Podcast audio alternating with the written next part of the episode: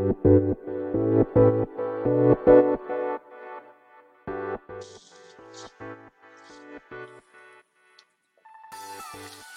い、始まりました。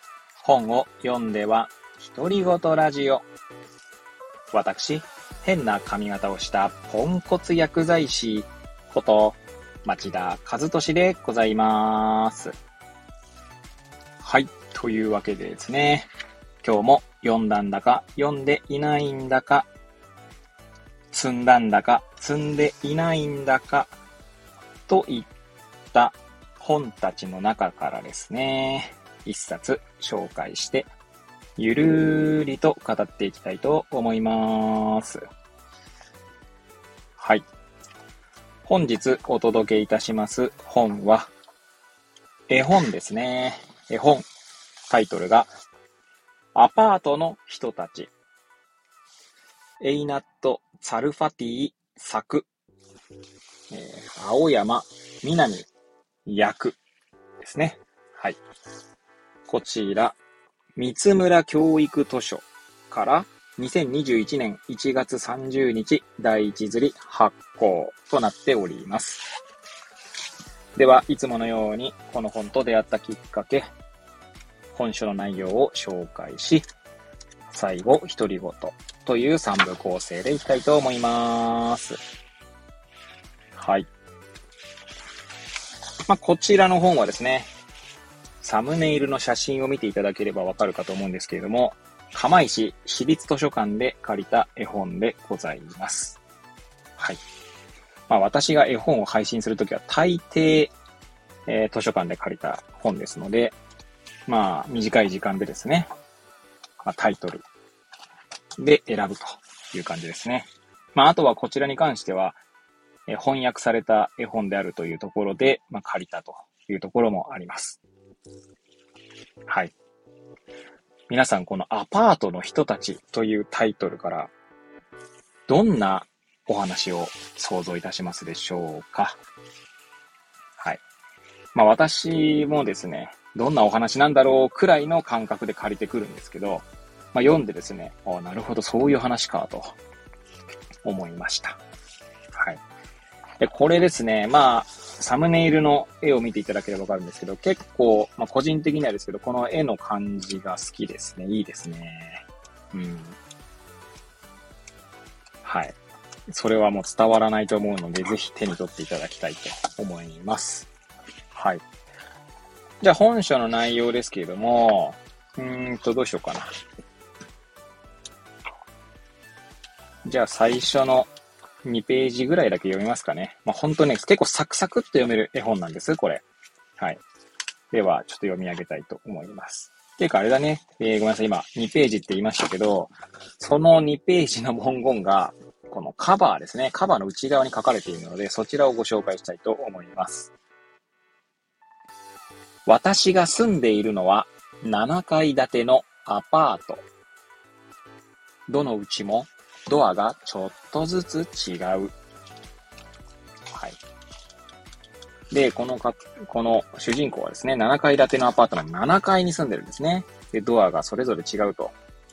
で、7階建てなんですけど、エレベーターがなくて階段を上がっていくんですね。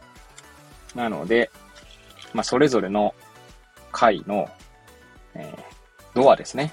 ドアを、ドアの描写があって、まあ、それに対するですね、まあ、簡単に言ったらこの主人公というか、の、まあ、その主人公の、えー、妄想が語られるんですね。まあ、どんな妄想かというと、ちょっとだけ一回だけご紹介しましょうか。はい。一階のうちのドアは、鍵がいっぱい。泥棒の家族なのよ、きっと。大昔のエジプトのものが大好きでさ。はい。という感じで2回、3回、4回、5回、6回、で7回の自分の家という感じですね。はい。ちなみにですね、2回、というかそのドアだけご紹介しましょうか。その中をどんな妄想が書かれているかというのはちょっとさておきですけれども、はい。じゃ各回のドアの描写だけご紹介したいと思います。なので皆さんどんな文言がその後にですね、続くかご想像いただきながらお聞きいただければと思います。ちなみに1階は鍵がいっぱいで、泥棒の家族なのよ、きっと。大昔のエジプトのものが大好きでさっ、と続きますね。ちなみに、その絵もですね、そういう描写なんですね。だからこれがまた面白いんですね。では、2階から読み上げたいと思います。2階のうちのドアの前はいつも足跡がベタベタついてる。さあ、どんな家だと想像しますか？はい。では次は、3階ですね。3階はつまり3階とは書いてないんですけど、読み上げます。赤いドアの内の前には車輪がある。さあ、中はどんな部屋でしょう？そう、どう妄想しているでしょうか？皆さんはどんな部屋だと妄想しますか？はい。では4階いきます。4階のうちのドアの周りはいつも明かりが消えてる。さあ、このドアの中にはどんな人が住んでいると妄想しますか？はい。では、5階のドアからは酢漬けの魚の匂いがする。さあ、このドアの中にはどんな人が住んでいるでしょう。えー、最後ですね。6階。まあ、7階がこの主人公の家なので、6階ですね。6階のうちのドアの前ではいつも一休み。本当に素敵な音楽が聞こえてくるから。はい。という感じでございますね。はい。では、まあ、じゃあ最後、独り言といきたいと思いますけれども、はい、皆さん、どんな、え住人を、ね、まあ、このタイトルがね、アパートの人たちですけれども、どんなアパートの人たちを想像しましたでしょうかはい。で、まあ、独り言としてはですね、皆さんどうですか？そういう妄想ってしていますか？えー、まあ、世の中ですね、見えないものだらけだとはも、まあ、個人的には思っておりまして、まあ、人の心もですね、まさに見えないものですよね。まあ、私、あの、仕事柄、まあ、薬局で患者さんとお話をしますけれども、患者さんとお話しする中でですね、その発した言葉というのはですね、きっとその心とは、まあ、裏腹にということもいっぱいあるんだと思いますね。まあ、そもそも心で思ったことをすべて語れるのかと、自分自身に問いかけてみても、語れないことってありませんか、まあ、むしろそれ、そんなことだらけな気がするんですよね。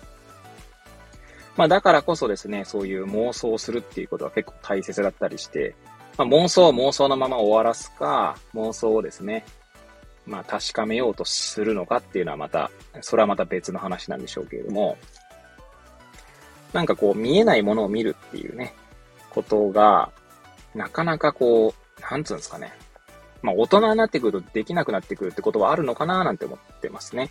もちろんその傾向にあるだけで、大人になってもですね、妄想を、まあなんだろう、たくさんしたりとか、妄想を楽しむっていう人が、まあいるとは思うんですけどね。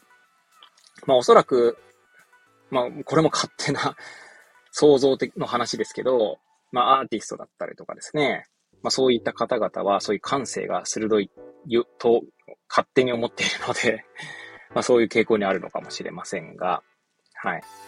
まあいいんです。人の話はわかりませんので、結局ね、あの全部、えー、どうだかわかりませんので、単に私自身がそう思っているよってだけの話なんですけども、まあやはりこう絵本というのはですね、そういう妄想の旅に、旅のその扉をですね、まあ開けてくれるような作品が多いなと、まあ改めて思わされた次第でございます。はい。皆さんももしよろしければですね、このアパートの人たち、ぜひ、えー、手に取って読んでいただければと思います。はい。というわけでですね、本日は絵本、アパートの人たちをお届けいたしました。くだらない私の番組ではございますが、また遊びに来ていただけると嬉しゅうございます。そしてそして、ノートの方ですね。えー、本を読んでは独り言ノートという、えー、記事を毎日更新しておりますので、そちらの方にも遊びに来ていただけると嬉しゅうございます。それではまた次回お会いいたしましょう。ごきげんよう。